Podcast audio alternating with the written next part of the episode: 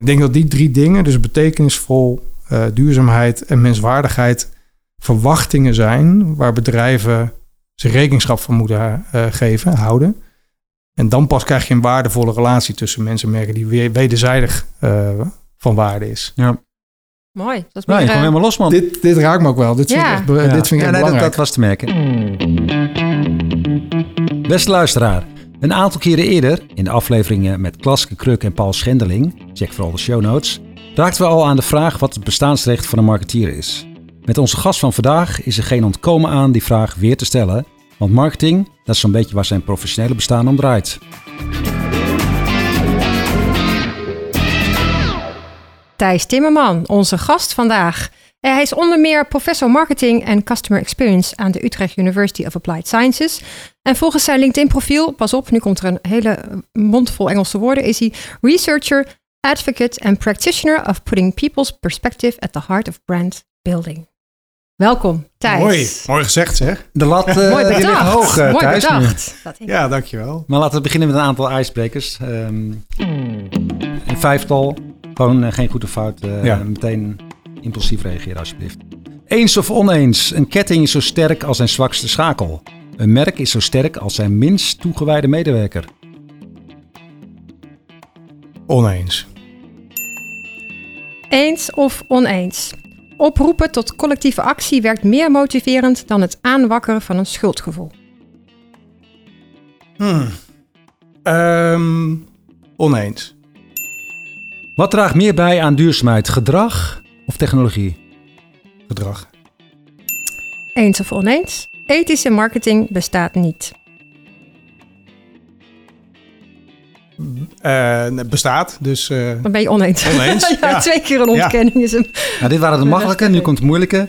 Eh, het klimaatakkoord is niet relevant voor marketeers. Want? want Want? nou ja, we moeten daaraan bijdragen. Ik bedoel, het klimaatakkoord is toch een akkoord, het is toch een, een overeenkomst waar we ons als land aan, aan moeten houden. En in dat land heb je ondernemers, ondernemingen. In ondernemingen heb je marketeers. Eh, dus ja, lijkt me heel apart als je je daar niet eh, toe zou gaan verhouden. Vind je dat het al genoeg de rol van marketeers daarin eh, verweven is? Nou, dat hoeft mij niet in het klimaatakkoord te staan, eerlijk gezegd. Nee. Bedoel je dat? Ja, dat bedoelde ik. Ja. Ja. Nee, ik vind niet dat die met naam en toenaam genoemd hoeft Nee. te worden. Ehm, Maar hoe dan wel, daar gaan we het dus over hebben. ja, ik vind wel dat ze een belangrijke rol spelen natuurlijk. Oké. Ja, dat is meer dat iedereen zijn steentje of zijn, eh, zijn steentje moet bijdragen dan. Ja. Inclusief eh, wij, want we zijn hier Ja. vandaag zowaar ja, met drie marketeers om de tafel. Eh, en dan gaan we het hebben over marketing in relatie tot duurzaamheid. Maar misschien voordat we daarin duiken, Thijs, kan je iets over jezelf vertellen? Wat doe jij in het eh, dagdagelijkse leven? In het dagelijks leven, ehm, naast eh, gewoon eh, vader en eh, gewoon normaal mens, ben ik eh, voor mijn werk eh, drie dagen per week actief op een hogeschool als eh, noemen het een research professor, lector in Nederlands. Buitenland bestaat die term niet. Maar ik hou me bezig met ehm, praktijkvraagstukken op het gebied van marketing en customer experience. Eh, daar doen we wetenschappelijk onderzoek naar. En de producten daarvan moeten ook weer terug de praktijk in. Dus het is heel toegepast onderzoek.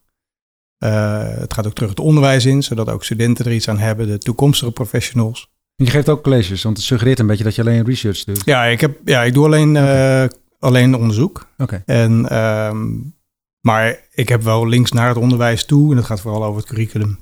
eh, ontwikkeling, innovatie. Zeg maar de thema's die we in het curriculum proberen te krijgen. Dat, dat is wel onderdeel ervan. Ja, maar mijn verantwoordelijkheid is vooral onderzoek. En daarnaast heb ik nog een, een eigen merkadviesbureautje. en dat doe ik in twee dagen per week erbij. En daar kunnen bedrijven aankloppen voor, eh, nou ja, voor merkadvies. Dat. Ja, Ja. precies. En dan altijd ook met een, eh, met een duurzame twist? Of is dat iets wat, nou ja, wat, eh, wat, wat af en toe opkomt, maar N- nee, maar eh, liefst wel en liefst steeds meer. Ja. Me- Merk je Ja. het ook dat het meer speelt? Dat, dat, dat eh, bedrijven daarmee worstelen met dat probleem? Hoe ze zich Nou, het is niet het vraagstuk waar ze bij mij eh, mee komen noodzakelijk. Maar het is wel, eh, ik zie wel de worsteling. Ehm, dat begint al in de boord natuurlijk. Ja. En wat moeten we er nou mee? Ja. Eh, dan raak je al snel aan reputatie en merk. Afhankelijk van wat voor type merk of bedrijf het is. Want daarvoor komen ze bij jou met... met, met- eh, Ik zit meer in de strategiedeel, ja. ja in plaats van waar, waar zijn Ja. we van en waarvoor en hoe vertellen we het verhaal. Oké. Eh, ik zeg altijd, ik stop eh, bij de briefing. Ik ben niet het creatieve bureau. Ik ga geen innovatie doen of design of communicatie, maar wel het verhaal van tevoren helemaal goed neerzetten. Waar zijn we voor en voor wie en, en eh, wat is dan je verhaal? Dat wel. Dat is ook wel het leukste deel, denk ik. Vind ik interessant, ja. Ja, maar ja, goed, andere mensen vinden het doen leuker. Ja, dus ja, eh, ja. ik, Maar dan heb ik je- dan vind heb denken leuker. Dan heb je het echt over die, die, die purpose-vorming en zo. Ik bedoel, heel veel bedrijven hebben Ja, tegenwoordig sommige, wel. Of een Ja, missie. en, maar sommigen willen daar natuurlijk niet per se aan, eh, dat niveau. Eh het hangt een beetje af wat voor soort merk je bent. Ja. Dus eh, ja. ik ben eerder in dit gebouw geweest, voor Booking bijvoorbeeld. Op zoek naar, wat, waar zijn we nou van? Ja. Ja. Grappig. Ja. Ehm, en en dat, dat, het, het, affiniteit met duurzaamheid, wanneer is dat bij jou begonnen? Of was dat eigenlijk altijd al? Nee, dat is zeker niet altijd al zo geweest. Nee, dat is er wel langzaam ingekropen, denk ik. Ehm, naast dat je wat ouder wordt, natuurlijk, dat cliché. Is bij mij wel het lampje aangegaan toen ik op een gegeven moment... Ik werkte bij Heineken op de Stadhouderskade, op het hoofdkantoor. Ehm, waar zeg maar he- ja, het gebeurt, maar ook eh, zeg maar, heb je het wereldwijde overzicht. En eh, de grote bedragen gaan daar natuurlijk rond. Mhm. Ehm, en toen werd ik gepolst om eh, CMO te worden bij Plan. Wat vroeger Foster Parents was. Ja, ja, Ja. ja. En dat zit ongeveer 100 meter naast het Heineken kantoor. Eh, en het was een vrij lang recruitmentproces.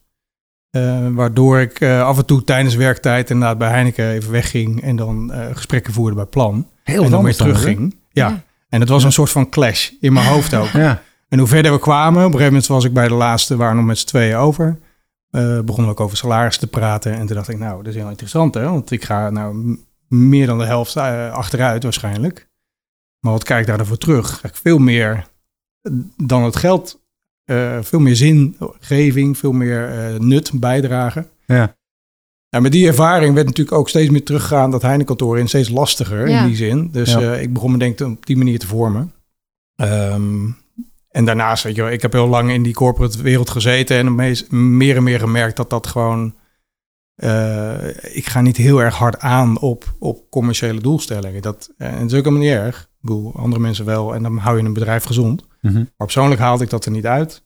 En eh, op een gegeven moment, 2015, eh, ging ik weg bij Heineken. Heb ik eh, opleiding Think gedaan hier, de School of Creative Leadership in Want je Amsterdam. ging niet naar plan. En voor de, Ging niet naar plan. Nee, Nee, ik maar je nummer twee. wel steeds minder thuis bij Heineken. Ja, was ik heel blij dat ik nummer twee werd achteraf.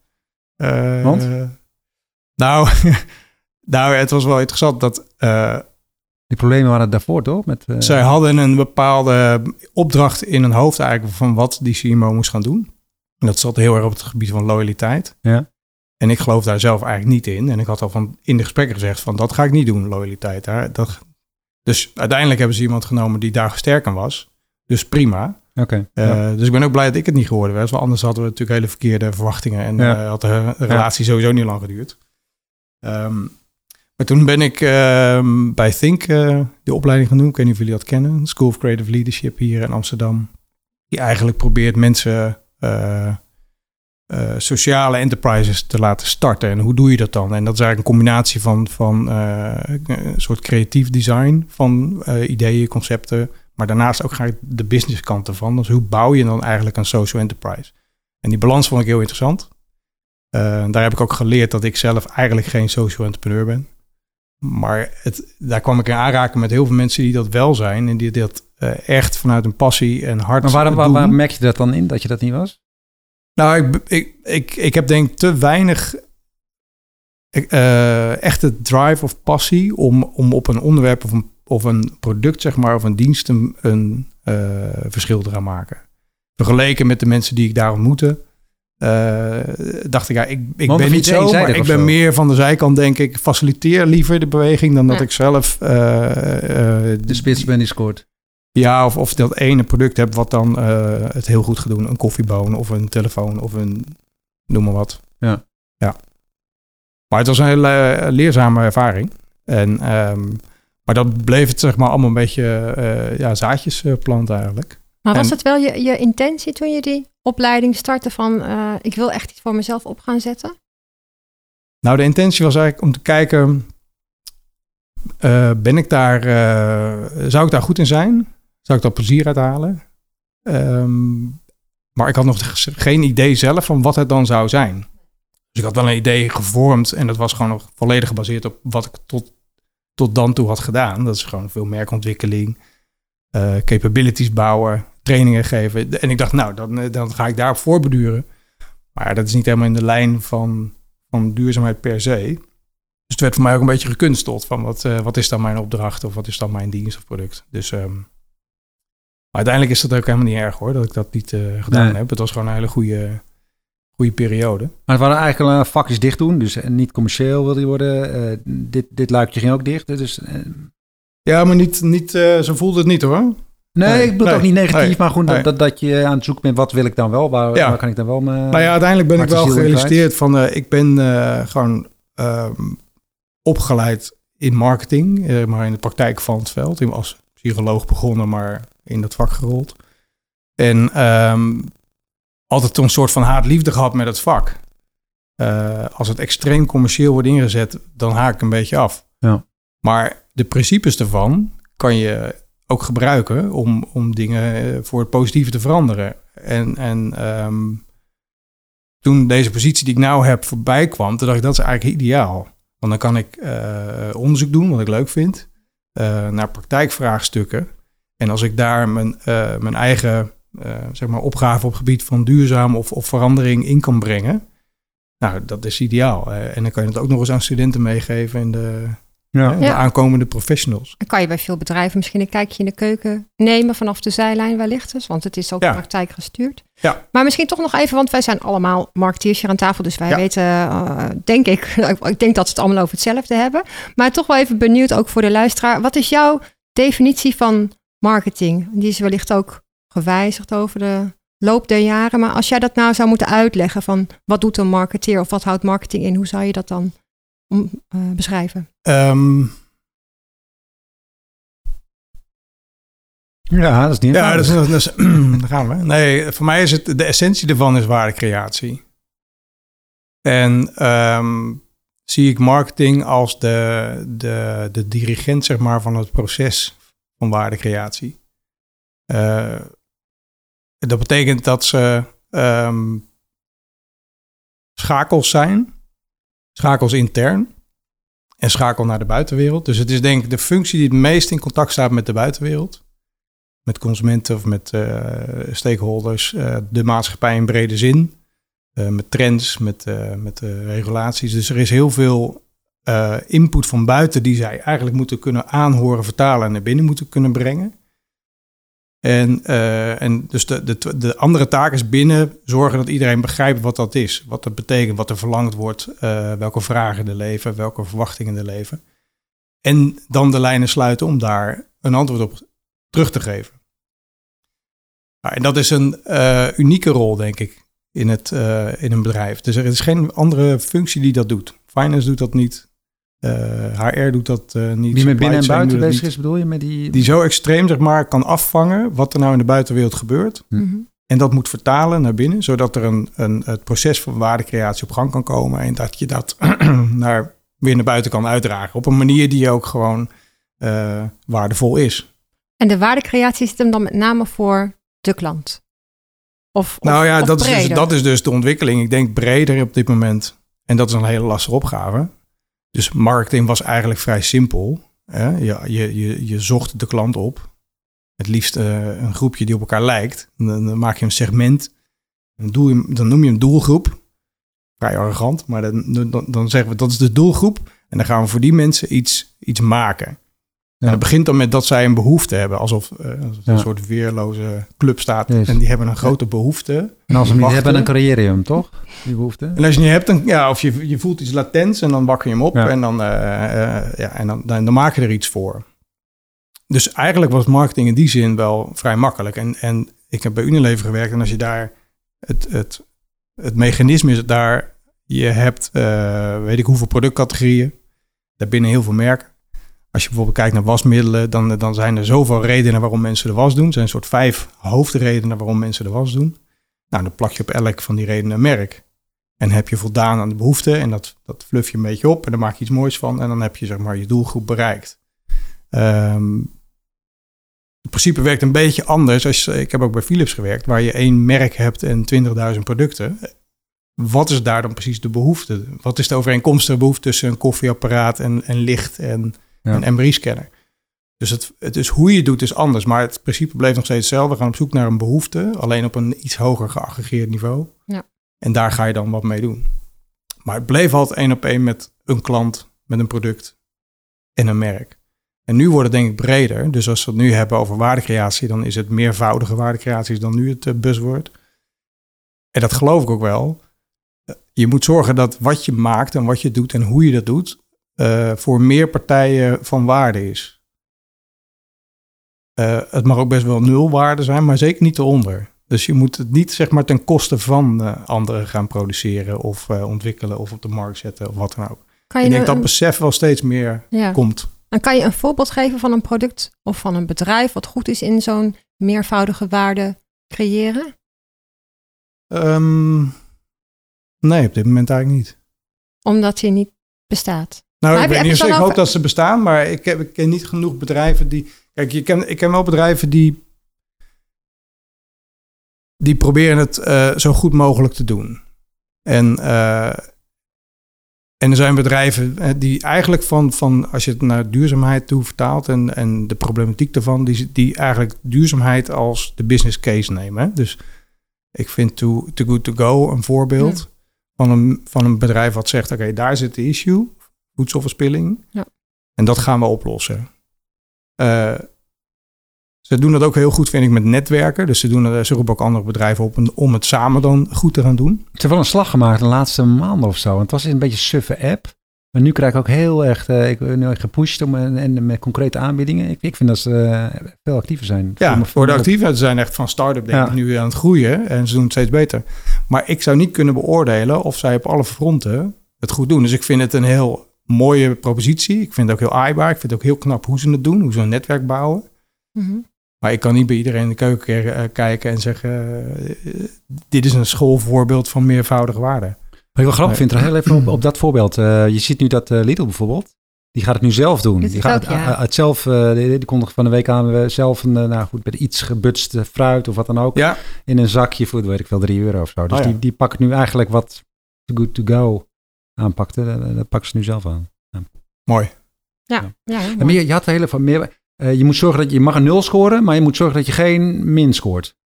Ja, En die min kan je ook niet compenseren door ergens anders een hele grote plus te, te realiseren. ja. Dat, dat, dat, dat is een methode. Ehm,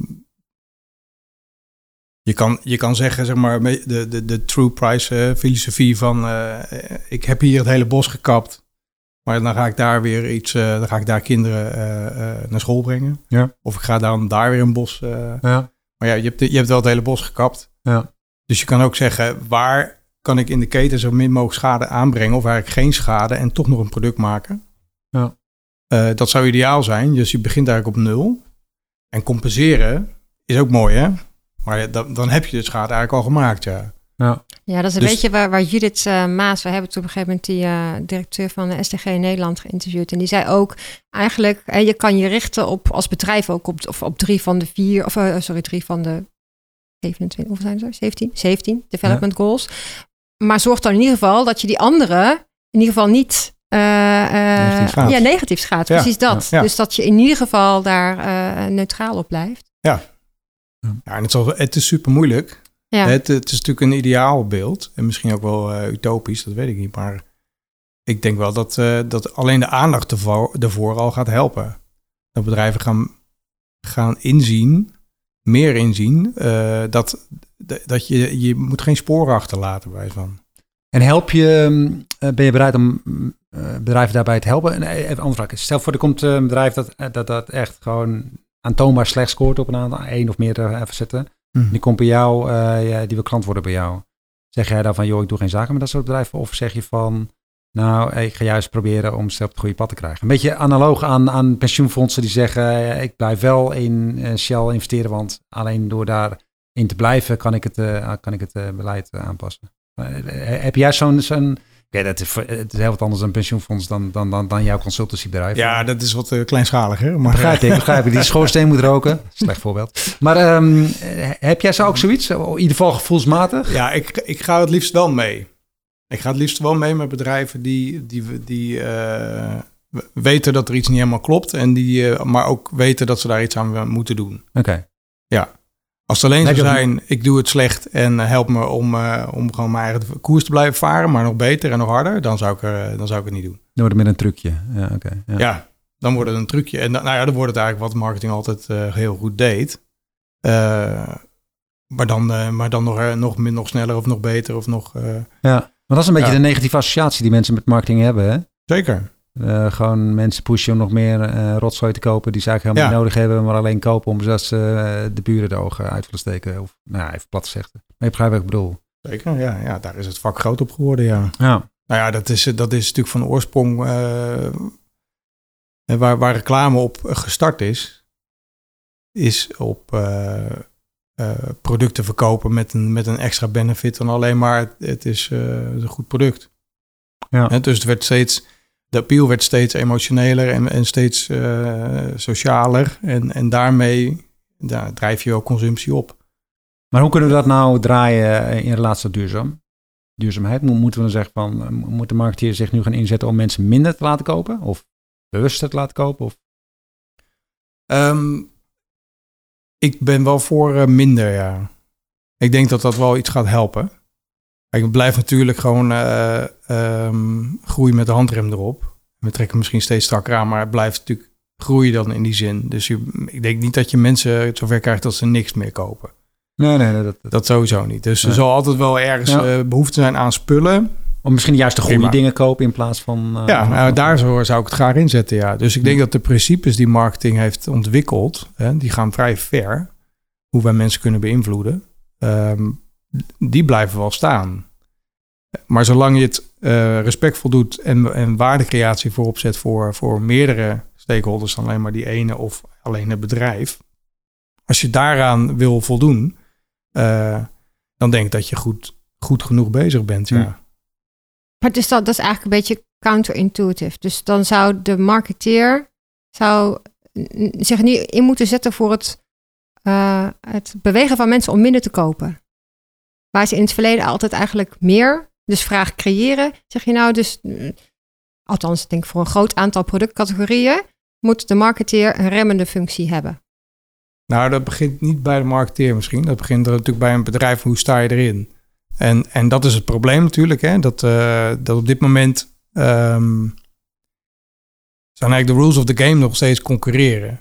Dus bedrijven moeten nog steeds tegen elkaar vechten en ze zien dat als, als hun opgave.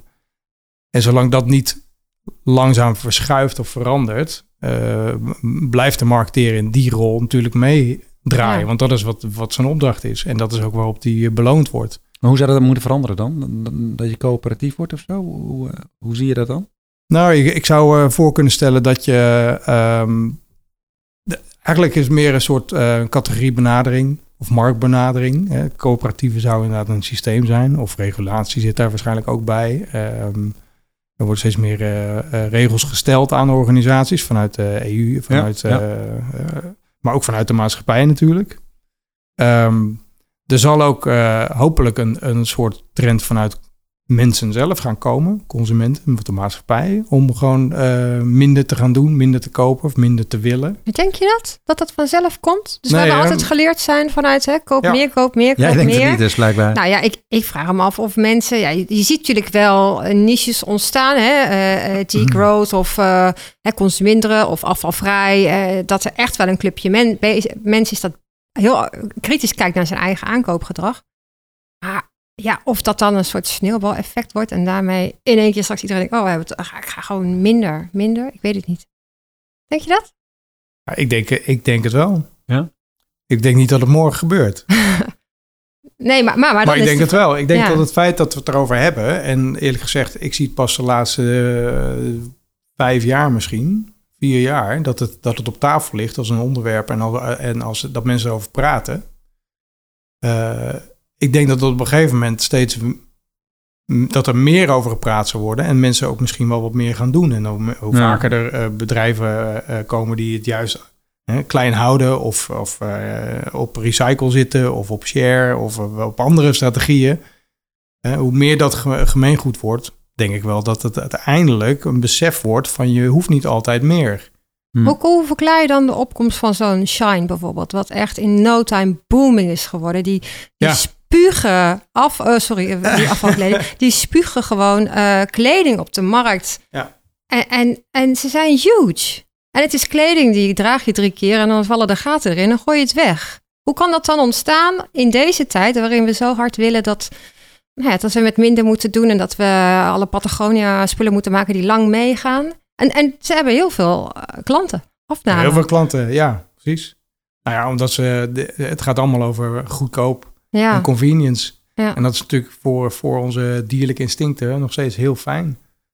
Maar ik wil niet zeggen dat we daarmee niet een, een, een opkomende trend hebben of zo. Of een soort bewustzijn dat het eh, misschien wel met minder aan kan. dus we moeten onze dierlijke instincten overstijgen. Ja, en dat is de moeilijkheid ervan. Maar kunnen marketeers daar een rol in spelen? Ja, dat denk ik wel. Nou, ik hoop het, hè, de goede markt. Ja, ja, nee, nee, Want als je goed bent in marketing, dan ben je eigenlijk goed in begrijpen van drijfveren Ja. van mensen. En Ja. hoe je daarop kan inspelen. En hoe je daarmee gedrag kan veranderen. Ja.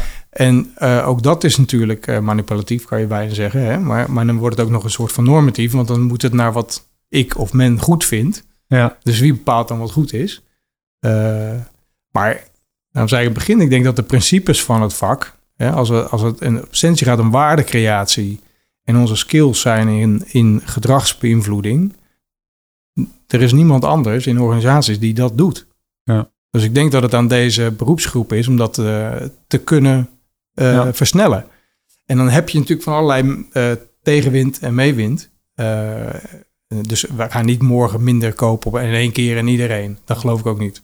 Maar ik denk wel dat het langzaam zal gaan. En dat mensen op een gegeven moment begrijpen van... nou, ik, eigenlijk, ik hoef eigenlijk niet nog een keer een telefoon. Of ik hoef eigenlijk niet eh, drie keer op vakantie. Kan ook twee keer. Ik denk Ja. dat het langzaam gaat. Maar het is met de handremmen. Het is niet in één keer om. Hm. Maar het is gewoon eh, steeds iets meer. Maar meer, meer wat in die, ja, het als eh, een van jouw icebreakers. Dit Dus eh, niet, niet door het aanwakkeren van, ik weet niet meer wat je erop zei, maar dat was een beetje, de, moet je juist het schuldgevoel heel erg gaan aanwakkeren bij Of mensen? het is collectief. Ja, of moet je via het actie. collectief... eh, Ja. Ja. Schuldgevoel, eh, volgens mij werkt dat niet. eh, Nee, dat denk ik ook niet. Als je zegt, Nee. eh, Nee. jij bent niet helemaal goed omdat je vlees eet of om- omdat je vliegt, om dit of dat, dat, dat mensen juist de neiging hebben om eh, wie ben jij om mij Ja. te vertellen en dat juist meer weerstand opwekt. ja, precies. En weerstand is, het, eh, is een hele lastige. Ja. En aan de andere kant, ik was ook een van die mensen die zei toen de iPad kwam, wat een onzin. Ik heb toch een laptop, belachelijk. Ja, en, Ja. en, en- en een half jaar later dacht je, jeetje, hoe heb ik het ooit kunnen zeggen? Ja. spreken. Dit is, het kan ook zijn dat mensen... Nou, maar daar is het interessante, hè? Want, en daar is regulatie wel goed natuurlijk. In dat die, die laptop, wat Apple natuurlijk eh, eh, groot gemaakt heeft, is dat zij die, die productcycle gewoon zo kort hebben gemaakt dat ze heel de tijd eh, introducties deden na een jaar, twee jaar. En, en, en een soort hype op gang hebben gebracht van het nieuwste en het laatste en, en nog beter en nog sneller. Terwijl die, als je die producten langer houdbaar maakt, dan heb je in feite al heel veel gewonnen. En je ziet ook dat hè, in de EU-regulatie, eh, eh, hoe heet het ook weer? Production and eh, Sustainability and Production Plan heet dat, geloof ik. Ehm er staat het ook als een van de drie opgaves van we moeten zorgen dat, dat producten langer, la- een langer leven hebben. Ja, precies. Ja. Nou, dat is al een, een, een deel van de oplossing. Het, het gaat tegen het bedrijfsmodel in waarschijnlijk, want je verdient er dan niet zo snel. Nee, het bedrijf wil natuurlijk lang een op. lam stuk gaat na zoveel uren branden. Ja. Ja, tegenwoordig wel, ja. Vroeger ging Philips natuurlijk prat op dat die lampen heel lang, eh, hoe- Ja. hoeveel uren die wel niet kon draaien. Ja. Nou is het, eh, dat wordt niet meer gezegd. Hier is de volgende versie, de nieuwe release. Ja, iPhone 14 zitten we inmiddels, geloof ik. Ik weet het Ja. denk ik daar niet eens meer bij. Ja, volgens mij wel, ja. Maar Ja. eh, daar, zie je daar ook een belangrijke rol dan voor, eh, voor overheid, EU weggelegd? Hè? Je noemde dan al eh, het verlengen van de levensduur. Je hebt ook die ehm, eh, verantwoordelijkheid, noem het, producteigenaarschap, volgens mij voor de... Ja, ja, voor waste. Ja, voor, Ja. voor de, de, de, degene die het produceert blijft ook eh, verantwoordelijk inderdaad eh, aan Ja. het end, end of life. Ehm, en bijvoorbeeld voor, voor het strikter zijn op, op adverteren. wat je wel of niet laat zien. Volgens mij was op een gegeven moment ook in de supermarkt iets dat je ooghoogte voor kinderen en zo. Dat mocht dan allemaal niet meer. Eh, Dat, eh, dat eh, alle de, de, de Dora-koekjes met heel veel suiker erin en zo, dat dat een beetje ge- gedemotiveerd moest worden. Zie je daar ook ehm, de rol voor de overheid in? Om, om bijvoorbeeld ook ad- adverteren strikter aan te pakken van vervuilende categorieën. Of van categorieën waar we met z'n allen weten, draagt niet echt bij aan de klimaatuitdaging die we hebben.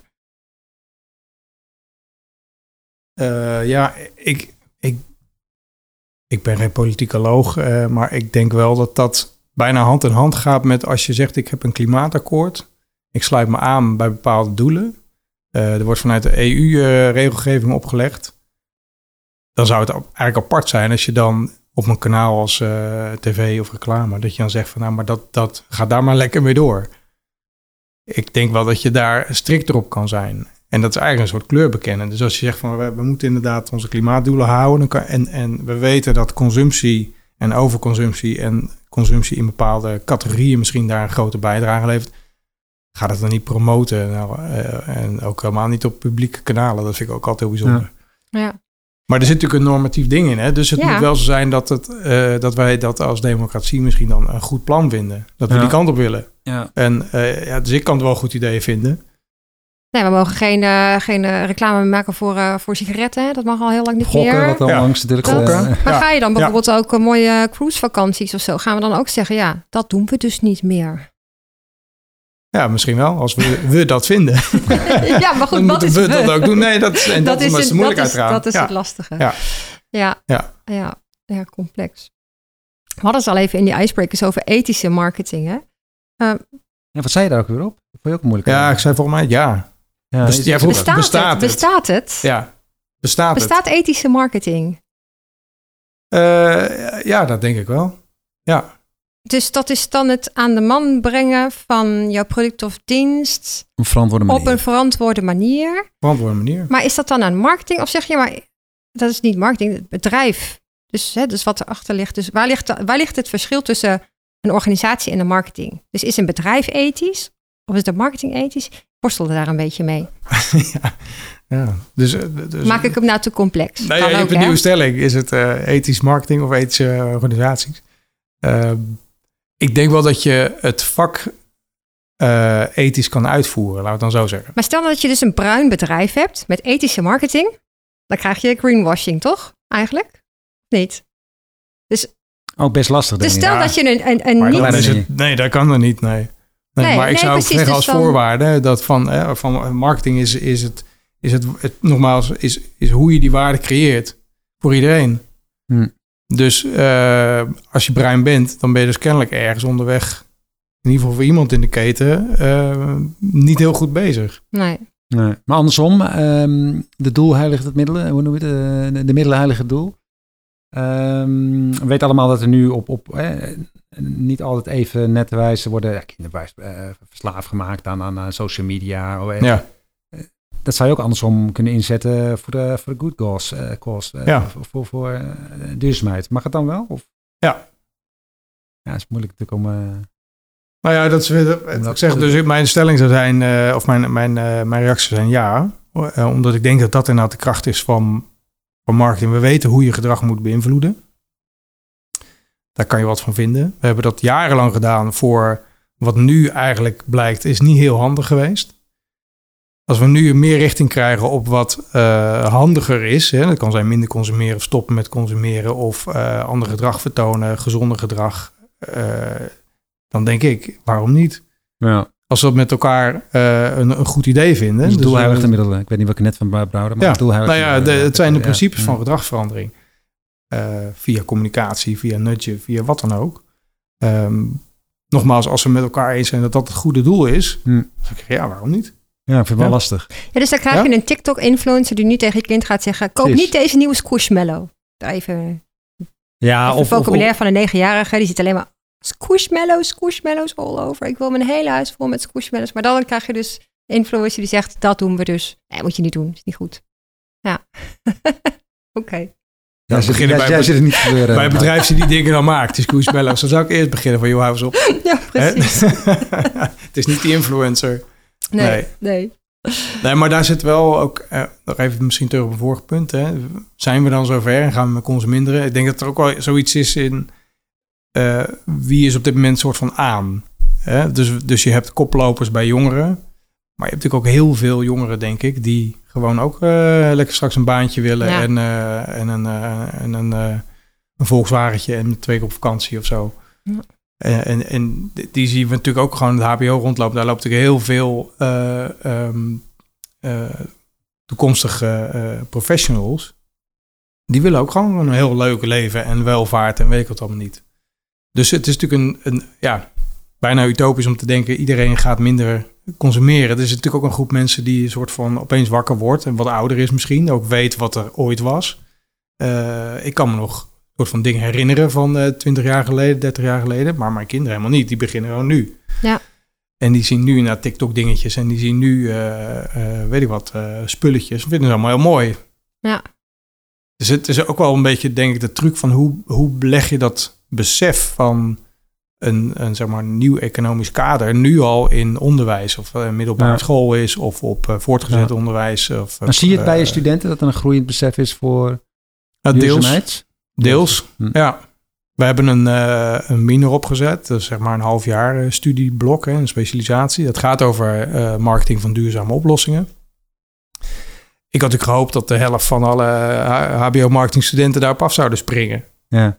Nou, dat, dat, er, is zeker tractie. Er zijn mensen die erop eh, inschrijven. We hebben altijd volle klas, maar eh, dat zijn al de mensen die aan zijn. Ja. Dat betekent dat de andere Ja. mensen die het vak niet kiezen, die, die of ze zien het niet, of, nou, laten we het hopen, ze zijn al helemaal voorbij. Dus ze zeggen, nou, dat hoef ik niet meer te leren, dat, maar dat geloof ik niet. Ja. Ik denk dat er nog heel veel te doen is in eh, eigenlijk onze hele economische opleiding ook. En dat doen we ook op de hogeschool. Zijn we bezig met die transitie naar zeg maar, het huidige model van naar economie kijken en de rol van marketing naar een soort nieuw economisch perspectief, waar duurzaamheid belangrijker is, digitalisering is belangrijker, samenwerken is belangrijker. Ehm, maar de transitie van zo'n onderwijssysteem daar naartoe is best wel eh, ingrijpend. Ja. Maar moet wel gebeuren en gebeurt ook. Ja. Dus het is wel, dit zijn allemaal thema's van de lange adem. Eh, Ja. Daar, daar geloof ik echt in. Maar, maar je hebt toch die curve in de marketing? Dat je hebt de, de early adopters en Ja. dan de late en, en dan heb je de laggards helemaal achteraan. Of de early majority, late majority. Hoeveel, eh, hoeveel procent heb je nodig voordat je echt zo'n kantelpunt krijgt? Is dat 10 of zo, 20? Nee, 20 hoor ik al. 20? Maar ja, goed, oké. nou ja, maar goed, dat, Ja. dat, Ja. als die theorie werkt, dan heb je 20 Maar wat- procent. ja. En dan, Over gesproken. Ik zag wel een onderzoekje van jou op LinkedIn, eh, maar dat ging over of marketeers zichzelf zagen als voortrekkers, correct me if I'm wrong, Ja, eh, voortrekkers in in, de, in de duurzaamheidsdenken. ja, En, net Ja. dat, en je zei ook, oké, de, het, het, het is geen, de, de, de doelgroep is beperkt. Het maar op, op zich was dat wel een, een hoopvol. hoopvol, Ja, hoopvol stemmende meerderheid inderdaad. Ja. Oh, zeker, Ja. ja. ja. Dat is zeker, dat was een leuk plaatje. Dat was weer bij een eh, PIM-bijeenkomst. Degene Ehm waar die in de zat. Ja. Klaske Kruk. En daar hebben die vraag gesteld. Maar van- die mensen hadden ze geïnterviewd. Of niet? Die zaal hadden we die vraag gesteld. Ja, Oké, maar de, de mee biased, hè? Want eh, je komt al dan Precies. dus je bent al geïnteresseerd. Precies. Maar vervolgens stelden we de vraag, en wat doe je dan? En eh, wat heb je nodig? En, Ja. en daar kwam eh, weer de beroemde intentie-gedrag gap. Dat ik denk, veel marketeers willen dit wel. ja. Je bent gebiased, want je komt daar. Dat geloof ik ook wel. Ehm, maar ik denk dat niemand het per se een slecht idee vindt. Dus het is eh, makkelijk ja tegen te zeggen. Maar hoe doe je het dan in je organisatie? Dat is lastig. Ja. En eh, daar zijn we dus ook naar op zoek van welke, welke professionele skills, welke persoonlijke skills heb je nou eigenlijk nodig als, als marketeer. Of je nou beginnend bent of je zit al 30 jaar in het vak. Wat heb jij nou nodig om inderdaad die buitenwereld naar binnen te halen, om goed te vertalen wat het betekent voor je, voor je bedrijf, om dat eh, intern eh, de urgentie ervan te laten voelen, eh, om het om te zetten in waardeproposities voor de bredere eh, stakeholderkring en dan weer naar buiten brengen, communiceren. Dat is zoveel moeilijker dan hoe het nu gaat. Ja. Dat ik me kan voorstellen dat we daar wel op zoek moeten gaan naar welke skills en hoe trainen we die skills nou in. Maar dat is een onderzoek dat je nu doet? Daar, daar ben je nu Ja, dat proberen we te starten. Dus we hebben het, het grondwerk zeg maar gedaan. Ehm, we hebben eind september een bijeenkomst waar we marketeers uitnodigen om daarover te praten. Bij ons op de hogeschool. Dus eh, wees welkom. Ehm, en dan gaan we kijken inderdaad met zoveel mogelijk marketeers, uh, wat is er nou precies nodig? want als je het spontaan vraagt, wat heb je nodig? Zeggen ze kennis, tijd en mandaat. Dat komt een beetje eruit. Ja, ja. ja, geld. Ehm, allemaal vrij rationele dingen, maar ook allemaal een beetje verstopargumenten. Heb je dat nou echt nodig, tijd? Of heb je geen tijd gemaakt? Hm. Maar die laatste lijkt me toch wel cruciaal. Dus dat mandaat, dat uh, zo'n uh, kanteling ook echt wel gedragen wordt door jou, uh, door het bestuur. Hè? Door, Ja, maar dat is dus het interessante van de rol. En daarom vind ik, da daarom ben ik dus wel gepassioneerd in dit vak. En nogmaals, ik ga in herhaling vallen, maar ik denk dat marketing echt de partij is die die urgentie kan aanwakkeren. En wat er nu gebeurt, is dat marketing vaak probeert aan tafel te komen bij de board. Um, en de manier waarop ze dat doen is door over geld te praten. Dus ze, ze hebben het vooral over uh, ROI. Ja. En dan krijg je een discussie met een CFO. Nou, dat is al een hele lastige discussie. Want we weten dat het merken gaan over zachte dingen. Uh, ja. awareness kan je niet meten. Ehm, weet je, het gaat allemaal over, over hele zachte dingen. Dus zodra je met een CFO in een geldconversatie komt, kom je er ook niet meer uit. En win je hem ook niet. En dat is volgens mij jarenlang waar marketing tegenaan loopt. Terwijl eigenlijk in essentie ben je als marketeer uh, verantwoordelijk voor, het, voor de relevantie van de organisatie. En het vertrouwen wat de buitenwereld heeft in die organisatie. En dat zijn eigenlijk de twee meest cruciale, uh, ik noem maar even de lifelines van een organisatie. Als je niet meer relevant bent, nou, wat, ja, Doe je dat nog hier? Kan je inpakken. ja. En als je niet vertrouwd wordt, hetzelfde. Je kan wel heel relevant zijn, maar als niemand je vertrouwt of ze vertrouwen iemand anders meer. Hè, en noem dat noem dat, uh, weet ik wat, uh, brand love of wat voor label je ook op plakt, maakt me niet uit. Maar het gaat erom, zeg maar, hoe, hoe diep zit je uh, in iemands hart. Ja. Nou, en dan heb je echt wel een rol aan tafel. Als je zegt, wij zijn hier om te zorgen dat dit bedrijf over 20, over 30, 40 jaar nog bestaat. Maar dan moet je ons vertrouwen dat wij aan relevantie en vertrouwen voor de buitenwereld gaan werken. Dan is hier de urgentie. Als wij niet meegaan in de verwachtingen van de buitenwereld op uh, duurzaamheid uh, of op menswaardigheid, hoe we met mensen in contact treden via, via digitale kanalen, uh, ja, dan kan je op een gegeven moment opdoeken. En vooral als andere bedrijven dat wel doen, je verliest gewoon je relevantie. En als je mensen blijft tricken door, door foutenmarketing, wat dan ook, je verliest je vertrouwen gewoon. Dus ja, het, daar ben ik wel enthousiast over. Dat, dat, zie ik ook aan ja, ja, ja, ja. dat zie ik echt aan. Beeld, maar, maar, ik vind het, ja, maar ik vind het wel mooi, want ik ben ook wel een beetje gedrild altijd uh, in mijn uh, jaren van uh, ROI, ROI, ROI. Maak alles nou meetbaar en kwantificeerbaar en druk het uit in euro's. Dat is hoe jij kunt laten zien dat jij bijdraagt ja, als marketeer. Altijd ROI gedreven. En daar zit misschien ook wel een verschil in, in familiebedrijven bijvoorbeeld. Hè? Die hebben nog iets meer die, die, dat beginsel in zich. Van eigenlijk moeten wij zorgen dat we het bedrijf door kunnen geven. Dus dat betekent dat we relevant moeten blijven. En dat betekent dat we het gewoon goed moeten doen. Uh, maar zodra dat die geest eruit is en het wordt een commercieel spel omdat er uh, shareholders achter zitten, dan gaat het opeens over geld. En dan wordt marketing afgerekend op geld. Terwijl eigenlijk, dat is, het, dat is eigenlijk niet waarvoor ze op aarde zijn. Dat is ook niet wat merkbouwen is. Merkbouwen is, gaat over relevantie en vertrouwen. Uh, en daarna komt onderscheidendheid omdat je het beter wil, doen dan de concurrent enzovoort. Dat, dat, dat zit erbij. Um, maar, en daarom is het dus ook zo belangrijk dat je die buitenwereld naar binnen haalt. En dat je dus blijft luisteren naar wat er gebeurt.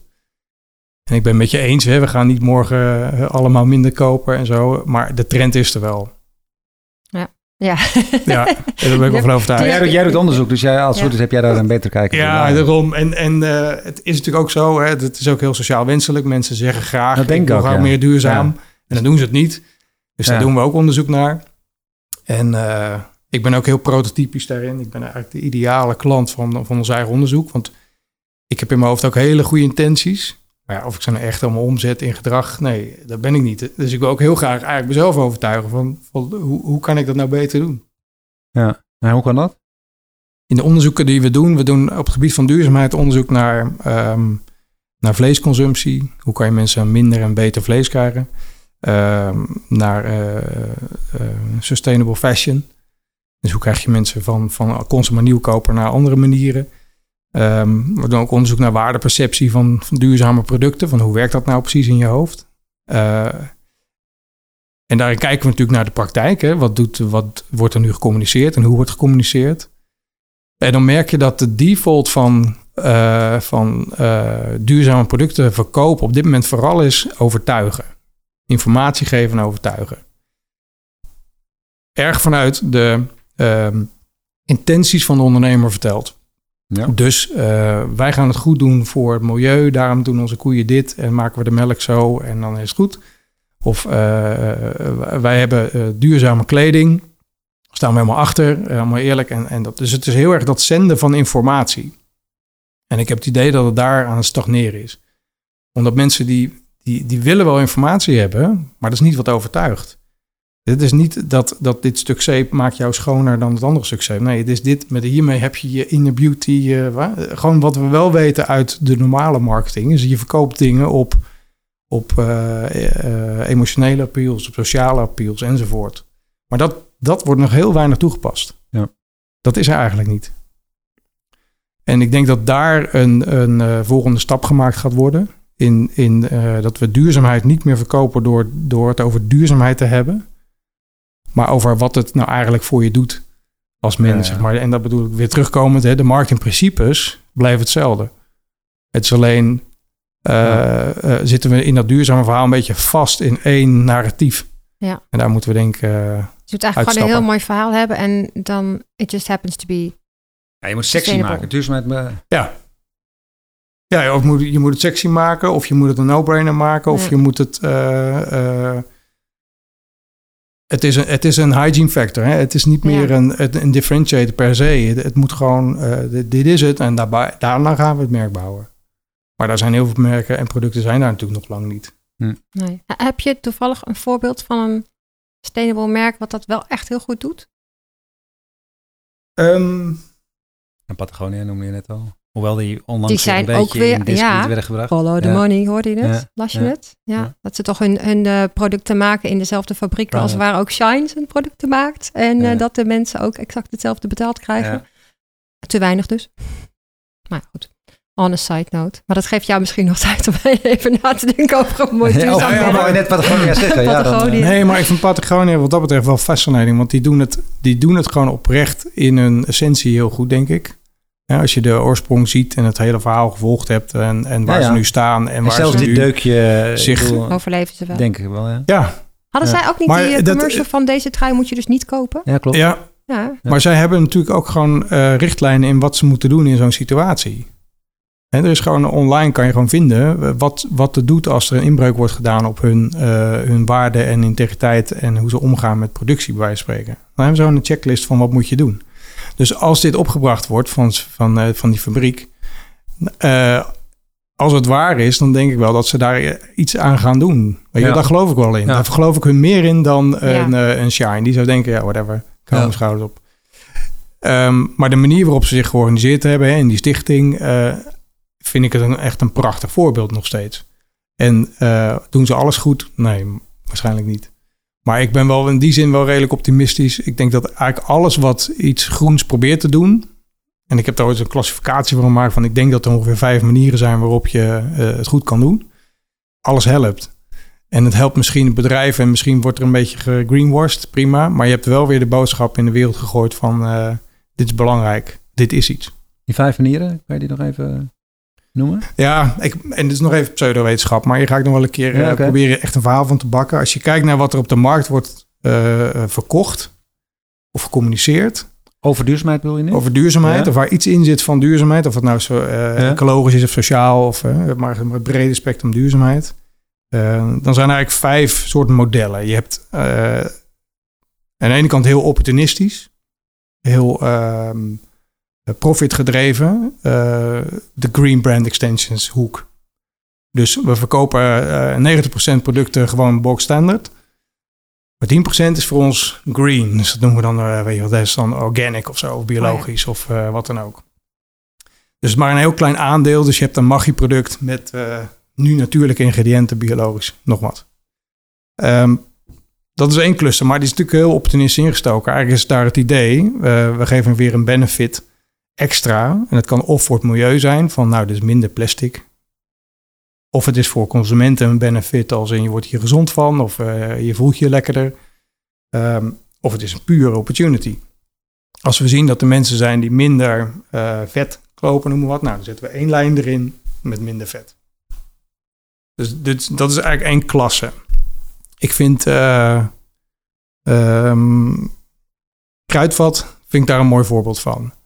In de zin van, die hebben een hele leuke campagne gemaakt, vond ik laatst, van die moeder, die dan door die kinderen uh, erop gewezen wordt dat ze uh, zo van de duurzaamheid is. En die staat dan in de winkel en kiest dan een green uh, lipbalsem, geloof ik, in plaats van de gewoon, ik weet niet meer precies wat voor product, maar goed. En dan maak ik ze een klein dramaatje van, van mijn moeder is zo duurzaam. Ik vond het leuk gedaan. Maar dat betekent dus dat in het schap van die winkel hangt dus ergens één dingetje groen te zijn naast een heel batterij van spullen die dat niet is. En dan kan je zeggen, ja, dan is het een beetje flauw of greenwashing of wat dan ook. Maar ik vind het eigenlijk wel heel goed, want wat er dus gebeurt is dat het onderwerp weer eens een keer op tafel ligt. Het wordt gewoon weer verteld en hè, langzaam wordt het wel weer gezaaid. Nou. Dat is de eerste. Dat is de eerste, ja. Komt er eens eerst een klimmende schaal of niet? Ja. Nou, de schaal is van uh, opportunistisch profit georiënteerd naar naar uh, meer purpose georiënteerd uh, essentieel. Dat is vijf. Dat is vijf. Nou, nog even in spanning. We gaan nu naar twee. Ja. Twee is, uh, dat, noem ik, ehm, dat noem ik even societal tax. Dat zijn bedrijven die weten dat ze met hun merken eh, constant commerciële verhalen vertellen, omdat ze bier willen verkopen of kleding willen verkopen, wat dan ook. Maar ze weten ook dat ze ergens een soort stelling naar moeten nemen af en toe in maatschappelijke discussies. Of ze moeten ergens iets van vinden. Uh, Nike is daar soms heel goed in, hè? die is dan uitgesproken. Die neemt dan uh, een stelling. Die zegt dat mensen vrij moeten zijn in, hun, in keuzes ook. Vrij van discriminatie. Um, dat is bijna dat is een beetje dat, dat merken purpose gaan communiceren. Maar ondertussen nog heel veel gewoon commercieel verkopen. Ik voel dat altijd als een soort societal tax, omdat ze weten dat de maatschappij het van ze verlangt. Maar weer, het draagt wel weer wel bij. Dus er is een mooi voorbeeld van uh, Amstel in Brazilië. Uh, die op het moment dat daar een wet aangenomen zou worden dat LGBTQ's niet meer in reclames mochten verschijnen. Waarvan je denkt, hoezo kan dan een wet zijn? In een land waar um, de, de, het geweld op deze uh, groep mensen het hoogst is, waar, waar de moordcijfers op deze groep mensen ja. het hoogst is, werd opeens een wetsvoorstel gedaan. Dat die mensen niet meer mochten verschijnen in reclames, want dat zou daar zijn. En toen stond dat merk eigenlijk, wat zegt uh, wij zijn uh, voor tolerantie, we komen uit Amsterdam, we zijn voor tolerantie. Die hebben daar een hele campagne op gemaakt van, nou, slaat natuurlijk helemaal nergens op mhm. dit. I am who I am. Echt, vind ik echt een heel mooi. Dus ja. je legt wel weer het onderwerp op, dus ik heb er niks op tegen, hè, maar het is, uh, je legt wel weer op tafel. De volgende groep is dan de merken die eigenlijk zeggen van het moet mijn license to operate zijn. Dus het is die waar we het net over hadden, het is eigenlijk die hygiene factor. Je moet het gewoon, uh, gewoon goed doen. Aan de achtergrond gewoon goed inregelen. Um, Unilever heeft dat geprobeerd. Ik denk dat ze een heel eind gekomen zijn onder Polman. Uh, ik vind Kono Kaas heel goed in de Beemster. Die hebben een, uh, een campagne of een soort filmpje online gezet... hoe zij in de komende jaren de hele keten waar zij zeg maar, controle op hebben... proberen te verduurzamen. En dan gaan zeggen van dan is dit ons startpunt. Um, maar het blijft een licensed operate. Daarna kan je natuurlijk nog steeds heel commercieel proberen eh, je spullen te verkopen. De vierde klasse zit meer in, daar heb je het echt als een differentiator. Dus dan zeg je, ik heb een product en ik zorg dat ik duurzaamheid als een differentiator neem. Um, Fairphone is daar een voorbeeld van, voor mij. Tony's. Uh, Tony is daar een voorbeeld van, ja. Um, Marcel's uh, zeepjes. Oh ja, Marcel's soap, ja. Ik vind ik ook een voorbeeld. Ja. En zij doen dat heel, heel slim, vind ik. Ze hebben een hele simpele commercial gemaakt waarin ze zeggen: uh, het maakt schoon, het ruikt lekker. En by the way, het is ook nog goed voor de planeet. Ja. Dus ze tikken eerst even de twee functionele verwachtingen af en dan ja. is het ook nog goed. Nou, en de laatste hoek is dan de, de, waar je eigenlijk duurzaamheid als de business opportunity pakt. En dus dat is Too Good To Go. Dat is Patagonia, die zegt van, nou, wij hebben een, een, een stichting voor de planeet met een, met een heel vet, super premium merk. Dus die leveren dan ook nog een soort van uh, social value. Uh, dus ze leveren eigenlijk meer waarde dan wat ze alleen met hun product doen. Bijvoorbeeld doordat. Ja, het, pro het product lost ergens een probleem, het lost het probleem op. Ja. Dus too good to go uh, is het probleem, zeg maar. Ja, ja precies. Dus, maar er zijn ook nog drie vliegen in één klap, toch? Het is ja. geen verspilling aan de ene kant, het is goedkope voeding aan de andere kant. Ja, ja dus ja. het helpt iedereen. Ja. En daar is natuurlijk wel de niche. Dat is allemaal heel klein. En ehm, er is een interessant eh, artikel geschreven ooit. Die heeft gezegd van wat zijn nou de verschillende modellen van marketing? Eh, en en eh, in de context van sustainability. En dan zie je dat een soort, een soort traditioneel groeimodel. Nou, dat staat tegen maar aan de bodem. Dat heeft de meeste landfill, de meeste waste. En helemaal bovenaan de ladder staan dan die bedrijven die bezig zijn met, uh, nou ja, voorbij recycled, maar helemaal met regeneratief, um, no waste. Ja. Dan denk je prachtig. Maar daar zit niet de schaal natuurlijk. De schaal zit ja, minste impact toch overal dan? Ja, ja. Anders klein zijn. Ja. ja. dus je ziet natuurlijk vaak aan die rechterkant van, of in mijn hoofd is het plaatje, zit klasse 5 rechts. Daar zitten heel veel kleine bedrijfjes, veel start-ups. Uh, maar, de, maar de schaal van het probleem zit natuurlijk aan de linkerkant. Ja. Linkerkant. Ja. Hey, als je die vijf stappen uh, aanhoudt tegen de financiële industrie, ben ik wel benieuwd hoe jij daarnaar kijkt. Waar wij dan vallen, bedoel je? Ja, uh, wij? Ja, ja, De, de, financiële industrie ja. als geheel. Eh, oppassen nu, hè? ja, ik krijg geen nee, koffie nee. meer al. Heel tijd niet meer. is hartstikke droog. ik wist dat die kwam. Um, nee, dat kan ik... Ja, dat weet ik niet. Ik wil... Uh, ik heb alleen maar... Um, ik heb alleen maar merk-imago's in mijn hoofd dan. Ik weet de ins en outs niet. Dus mijn merk imago, perce het perceptiedeel zegt... ik ken Triodos als een bank die vanuit ja. het principe opgezet is. He, die is niet helemaal rechts het probleem aan het oplossen... maar zit zeg maar in een soort licensed operate uh, uh, modus. Zo zijn ja. ze ingericht, zo doen ze het. Uh, ik denk dat andere banken misschien ergens links beginnen van... we gaan het steeds beter doen. We gaan erover praten. Eerst al, we gaan campagnes maken... want het wordt van ons verlangd dat we dit goed doen... Maar op de achtergrond zijn ze misschien nog helemaal niet ingeregeld om het ook echt nee. te doen of te kunnen doen. Dat kan ook andersom. Hè. Wij zijn, niet, goed, BNP Paribas heeft het even over. Wij worden heel veel, uh, uh, zeg maar in de top drie van uh, als uh, onafhankelijke bureaus, hè, ons raten. Maar eigenlijk, dus dat is in, binnen de industrie zelf is het hartstikke mooi. Er wordt wel naar gekeken. En nu ook weer beste Sustainable, beste Finance, Bank. Finance Bank. Dus, dus intern ja. zijn de hartstikke prestigieuze onderscheidingen. Maar je kan er heel weinig mee uh, naar buiten. Tenminste, ja, institutionele beleggers en partijen die zullen het nog wel zien. Maar de mannen in de straat, die denken waarschijnlijk weer, joh, uh, financiële industrie. En net, net zoals jij, die hebben er ja. helemaal geen beeld bij. Nee. Dat, hoe, nee. hoe, het is best lastig waar wij, uh, we hebben het in onze payoff. Wij zijn de Sustainable Investor for the Changing World. Uh, dus het zit heel erg um, in, in ieder geval in onze uitingen. En, en ik vind ook in ons in, in activiteiten die we doen. Natuurlijk zijn we niet perfect, absoluut niet. Maar um, het is lastig om, om dat inderdaad verder te krijgen dan je eigen industrie. Ja. En in hoeverre kan een, kan een bank überhaupt een love brand worden? Hè? Dus we hebben ja. een aantal van de voorbeelden die we hier noemen. Daar, kunnen we ja. ons, daar willen we ons ook graag mee relateren als consument. Hè? Uh, Patagonië, uh, Tony's, dat, dat, dat, dat... Nee, dat denk ik ook het. Maar dat is dat met een bank, bank meer met een facilitator. Ja, of met een energie- en nutsbedrijf is best wel ja. lastig om daar nou helemaal lyrisch van te worden misschien. Ja, um, je kan ook op Patagonia doen. Zit er een stichting boven ter uh, de benefits van uh, de planeet. En alle winst, uh, alles wat je overhoudt, gaat daar naartoe. En je hebt een heel mooi financieel middel. zijn geen premium jasjes, maar het is gewoon een heel bankair systeem om... ja. Maar, maar zijn we industrie die, coöperatief. Waarom niet? Coöperatieve bank. Ja, coöperatief. Ja, ja, die, die miljoen uren uh, One million hours to, to help. Dat ja. soort dingen, maar goed. Ja. Okay, ja. Nou, we zullen eens, uh, en niet alleen wij natuurlijk, ook de, de, de, de banksector breed is daar best wel... Maar de eerste laten we de vraag in mijn, mijn klas, zeg maar, ben je nu met, bezig met societal tax, omdat je denkt, ik moet daar iets mee. Dus we, we, we hebben een soort lip service. Uh, wel gemeend en we doen het met oprechte intenties en droge ogen. Of ben je gewoon echt bezig met dit is gewoon hoe wij ons ingericht hebben. Dat betekent ook dat alles wat, wat, wat er tegenin gaat, doen we niet meer. En dus het voorbeeld van, uh, van investeren in, uh, in bedrijven waarvan je denkt, nou, ja. Nou ja, misschien goed. Hè? Of, niet meer, of uh, assets managen van mensen die, die misschien hun geld ook verdiend hebben met zaken. Dat je denkt, nou, er zit ja. ook een luchtje aan. Het wordt heel principieel. Hoe meer je naar de rechts opschrijft, zeg maar, hoe principieel je moet gaan werken. En dat is natuurlijk voor bestaande organisaties super, super lastig.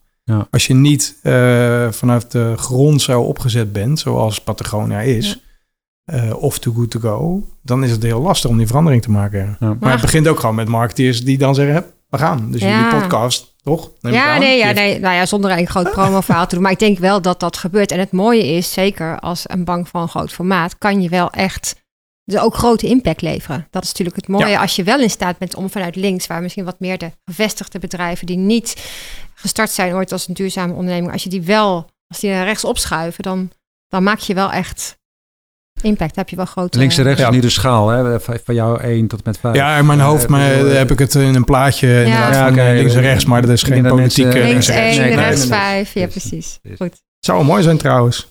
Ja. Nu ik eens over nadenk. Nou, visualiseren, hè? dat helpt. Nou ja, dat, uh, dat, uh, dat de echte purpose kant aan de rechterkant zit. Want? Nou, als je het zo inschaalt. Als je zegt van uh, links en rechts, dan heb ik bij links altijd iets meer gevoel van dat het gaat over groen en duurzaam. En rechts iets meer over oh, verrijking. dus stel dat daar, hè, ja, dat we de ja. purpose kant op rechts zetten. Ja. Politiek. Dus politiek maak je hier, ja, ja. ik zie, ik zie hem. Mooi. Um, ja, maar misschien zijn er dingen die Thijs uh, nog, uh, die jij nog op tafel wilde brengen. Dus we dat kwam hier naartoe op mijn fiets en ik dacht, dat moet ik zeker gaan zeggen. Uh, misschien ook niet.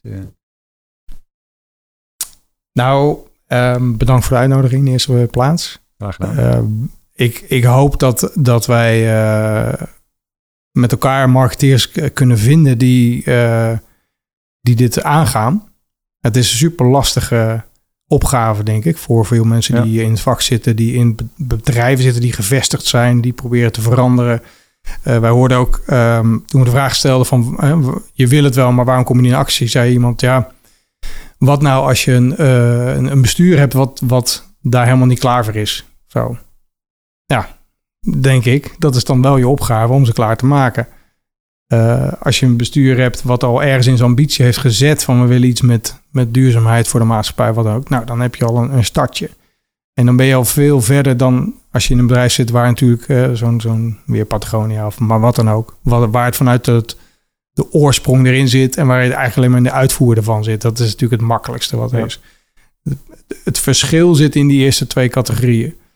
Dus in het eerste van aanwakkeren van het idee, de urgentie. Het tweede, uh, als het ergens op de agenda staat, van nou, pak hem dan ook gewoon beet en zorg dat je verantwoordelijk wordt voor die waardecreatie in de bredere zin.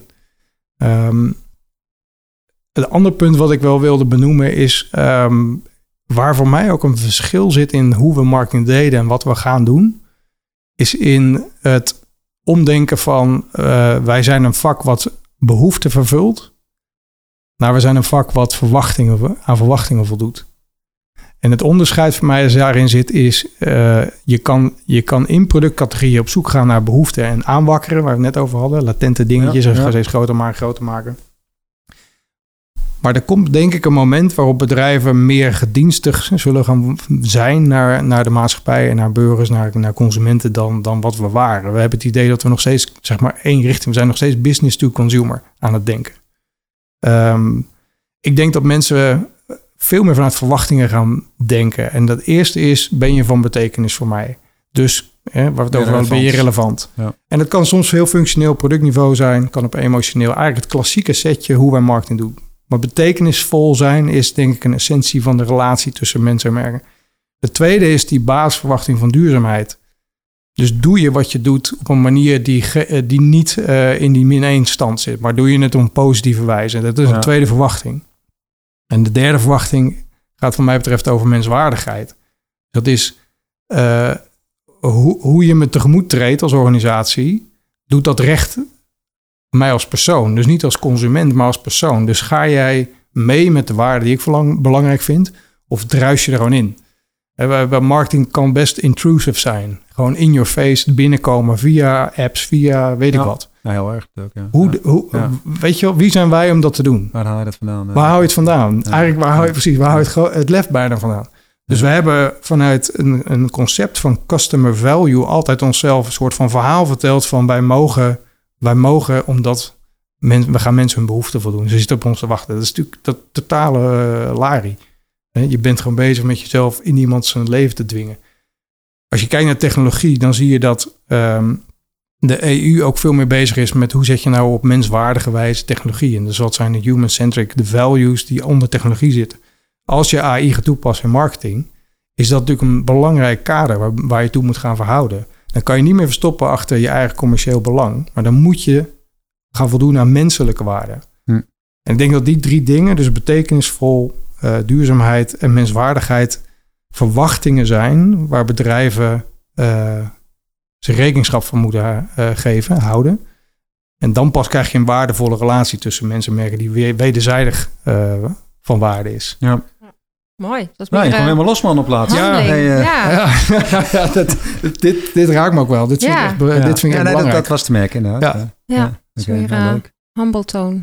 Want je had het over relevantie en vertrouwen. Hè? Dat dat eigenlijk de belangrijkste punten zijn waar marketing, eh, de boodschap die marketing ook naar, in een organisatie moet brengen. Van, en en, en dat, dat is je sole purpose, niet ROI. En toen kwamen we te spreken over AI. Dus in hoeverre kan AI nou daarin vervullen, in het, in het helpen opbouwen van relevantie en vertrouwen voor een organisatie? AI geeft eigenlijk een, eh, een, ehm, geeft een enorme kans aan het vak. Ehm, maar dan, maar wel dan moet je hem wel op de goede manier inzetten. Hè? Dus wat ik net noemde van die, van die drie verwachtingen, waar het eh, heel hard tegenaan kan gaan rennen, is tegen menswaardigheid. Dus ehm, waar wij vroeger traditioneel probeerden mensen te overtuigen via communicatie, via mooie verpakkingen, eh, via eh, goede producten enzovoort. En maar probeerden attitudes te bewerken. En eh, op een gegeven moment gingen we ook gedrag wat, wat dichterbij proberen te beïnvloeden. Is, is AI is nu eigenlijk marketing on steroids. Omdat het, omdat het je echt kan manipuleren in gedrag. En ehm, dat geeft eigenlijk, als je, als je kijkt naar marketing als een, als een vak wat customer value moet verhogen, zodat het firm value oplevert. Nou, dan heb je een waanzinnig wapen in handen. Maar dan kunnen we nu toch ook al. AI versterkt dat misschien. Maar nu kan, eh, worden mensen toch ook gemanipuleerd? Ja, zeker. Nee, Dat dat is ook zo. Dus, het, dus de principes van wat we al deden, worden nu door AI Versterkt. alleen maar Ja, versterkt. oké. En, echt, en zo erg dat je het ook niet meer door hebt. Dat het Dat- AI is. Of dat ja, je. dat het ja. technologische manipulatie is. Ja. Want je, je bent in contact met iets digitaals. Weet jij veel wat daar gebeurt en hoeveel data er allemaal verzameld wordt. En, eh, dus, dus je weet dat eigenlijk niet. Dus de consumentenvalue, zeg maar, wordt daarmee gemaximaliseerd voor firm value. Waar we het net over hadden, eh, EU zegt dan van ja, je moet het een beetje meer naar human values kijken. Dat wordt het kader erin. Ehm, dus aan de ene kant is het bijna een soort bedreiging als je het van een ethisch, moreel perspectief bekijkt. Ja. Andere kant, en de, hè, daar hadden we het ook eerder over. Wat nou als je AI voor good kan inzetten? Ja. Dus als we graag op gedragsverandering eh, eh, willen sturen eh, voor, voor een meer duurzame samenleving. Hetzelfde geldt dan. Hè? Dan kan je natuurlijk ook AI in marketingcontext inzetten voor gedragsverandering wat positief is. En dat zou natuurlijk prachtig zijn. En dat is denk ik nu de worsteling van waar zit marketing nou in? Hè? Hoe, hoeveel eigenaarschap geven wij van die morele, ethische toepassing op een juiste manier? Eh, Rekenen we dat onszelf toe of geven we dat aan agencies, wat nu ook gebeurt? Hè? Dat, je, dat je marketeers hebt die geven een briefing en dan nou, zij moeten maar zorgen voor de eh, privacygegevens en weet ik wat allemaal niet. Eh, Ja. Dat is mijn, ik wil gewoon dat vind je niet goed, zie ik. nou ja, nee, dat vind ik Ja, een soort je- afschuiven van je verantwoordelijkheid. Ja, ja, ja, ja. Maar dat, die verantwoordelijkheid, dat ethische kader, moeten we al veel dichterbij brengen. En dat Mm. proberen we ook in onze opleiding ook gaan aan te stippen. Van, hè, weet wat je doet. Ehm, Zit dat niet in de opleidingen? Dat zit zelfs in techneutopleidingen, ethiek. Dus, ja, maar daarom zei ik ook veel meer. Want het is nu, nu is dat nog niet zo... eh, en nu wordt AI nog een beetje gezien als van, dit kan je er allemaal mee. Ja. Ehm, maar, en wat ik dus... Nou, hier is nog een leuke eh, case voor mensen. Ik, hier viel ik van de week over. Als je kijkt naar de, de, eh, de afgelopen Cannes Festival ehm, eh, winnaars. Dan is er een Grand Prix uitgereikt in de categorie eh, e-commerce. Voor een Amerikaans bedrijf, geloof ik. Het heeft geloof ik Hunger, hunger eh, Craft of Hunger Gain. Ik weet niet precies hoe het heet. Wat hebben die gedaan? Die hebben een, eh, een app ontwikkeld waar de camera je oogbewegingen volgt. En eh, ze geven je op basis van waar je kijkt een, een, een voorkeur. En dan trek je eigenlijk richting een bepaalde menukeuze. De verhaal aan de voorkant is, hoe ze het opgeschreven hebben, is in de case study, is eh, mensen scrollen urenlang door een telefoon en ze weten niet wat ze moeten kiezen en al die menus en het is zo ingewikkeld en keuzestress en weet ik allemaal niet. En het kost heel veel uren voor mensen en het is allemaal heel zielig voor mensen. En wij hebben nu een app ontwikkeld en eh, nu heb je meteen je bestelling en, eh, en ze promoten bijna, nou ja, ze klopt zichzelf weer door op de borst voor via de unconscious mind, via de subconscious hebben wij nu mensen eh, geholpen naar een keuze. En hij eindigt bijna de case study met, eh, we hebben nu een place in the unconscious mind eh, bevestigd. En dat wint een Grand Prix. En dan bedenk ik bij mezelf, oké, wat is er nou gebeurd? heb je nou eh, eh, eh, mensen echt geholpen bij een probleem dat ze echt ervaren? Of heb je een kans gezien via artificial intelligence, via behavioral science, Mensen naar jouw oplossing te sturen. met mensen naar jouw oplossing sturen, maar ook nog zo dat je ze geankerd hebt bijna? Ja, ja, Ja, ja. het, is, het voelt bijna als, als een soort van Ja. God. Heel, eh, heel, totaal tegenovergestelde van humbling. Het is een soort van... Precies, precies. En dat is eh, wat er gebeurt, vind ik, eh, maar het is ook weer persoonlijk, eh, van die, van die eh, festivals als eh, of Effies, of wat dan ook, is natuurlijk eigenlijk een viering van hoe gaan we mensen zoveel mogelijk in onze commerciële doelstellingen verleiden. En dan is er vaak wel een kleine categorie, die is ergens in de kelder, dat gaat dan over sustainable, eh, weet ik wat, of eh, for good, of weet ik wat. Maar het is altijd een subcategorie. Hm. Eh, maar eigenlijk is het natuurlijk een feestje van dit soort voorbeelden. We hebben nu behavioral science zo goed in de vingers dat we weten hoe we eh, op, een, op een unconscious manier mensen naar onze doelstelling krijgen. Maar dit was een daadwerkelijke propositie of is dit een soort kunstproject? Nee, die, Dit is een eh, daadwerkelijk ja, ja. eh, bedrijf die dit echt Ja. zo doet. Beetje Black Mirror krijg ik hier. eh je nou, Netflix-serie. Dat, Ja. Hoe kan je technologie voor, not for the good, maar eigenlijk voor Ja. wat is Nou de ja, zwarte kant precies. van eh, technologie? Wat ik dus interessant vind aan zo'n case is dat het, eh, dat krijgt dus applaus op de business results die het heeft gerealiseerd. En, en dus in de context snap ik hem wel. Alleen Ja. als je ziet hoe het verhaal dan uitgepakt wordt en verteld, dan zit het woord purpose zit erin, er zit het woord problemen van consumenten zit erin. Eh, het wordt verpakt in een soort van eh, ja, eh, witte voetjes, zeg maar. Maar ik vind het gewoon een heel ja, een gruwelijk idee. Maar je Ja. kijkt een soort purpose washing dan. Ja, van het initiatief wel, ja. ja, ja, ja, ja. ja. Maar het wordt, nou ja, goed. Maar je, je begon positief over eh, AI, maar je eindigt nu een beetje met... Het is Nee, nee, ik ben- dus ik ben-. Nou ja, wat ik zei, de clash zit in, in eh, hoe pas je het toe. Ik denk dat als Ja. je het vanuit eh, eh, firm value, customer value insteekt en zegt we gaan, we gaan maximaliseren van onze impact, dan is AI een heel krachtig wapen. Mhm. Maar, maar denk ik dat je als marketeer en wij als professie naar die grens moeten gaan zoeken van oké, tot waar. Aan de andere kant is het net zo'n krachtig wapen om het voor eh, wat wij dan met z'n allen afspreken als goed Ja. kunnen inzetten. En eh, dan zou ik zeggen, AI voor goed, eh, wij doen er graag onderzoek naar. Ja, hoe gaan we dat doen? En ehm, kunnen we dan ook, kan de generatie die nu een opleiding volgt eh, eh, als, als marketeer, hebben die dan nog een toekomst? Geloof je ook dat AI eh, het marketingvak of de marketeer gaat vervangen? Eh, dat, nou, dat weet ik niet. Dat weet ik niet. Ik kan er wel wat van, van bedenken, maar ik kan niet in de toekomst kijken. Ik denk dat zeker taken worden vervangen door, eh, door AI. Gewoon op basis van data eh, kan je natuurlijk veel betere eh, voorspellingen doen. En kan je misschien bepaalde automatische taken gewoon overnemen. Dat geloof ik wel. Ehm, maar ik denk dat er altijd, weet je wat, de zachte kant ervan, daar ben ik nog steeds wel van overtuigd. Dat het gaat om, om, om eh, hoe raak je mensen. En er zit een bepaalde creativiteit in, die hopelijk eh, AI, wat altijd terugkijkt, nog niet in zich heeft. Hm. Dus ik, hou, ik hoop wel dat de human touch er, erin blijft en dat dat, dat marketeers eh, opdracht blijft. Mooi. Mooie afsluiting. Ja. We hebben het een aantal keer over BNP Paribas gehad. Ik moet even zeggen dat er een disclaimer is. Die hangt onder de show notes. Ja. Het was onze mening Het was eh, onze, van BNP onze opvattingen en niet van BNP. En wat doe je nou als je deze heel leuk vindt, deze aflevering? En je wil er meer luisteren? Wat doe je dan? Dan eh, ga je naar je favoriete podcastspeler en dan abonneer je. En dan mis je geen enkele aflevering, elke twee weken. Zo simpel. Dank je Thijs. Leuk dat je er was. Graag gedaan, bedankt voor de uitnodiging. Ik vond het echt leuk.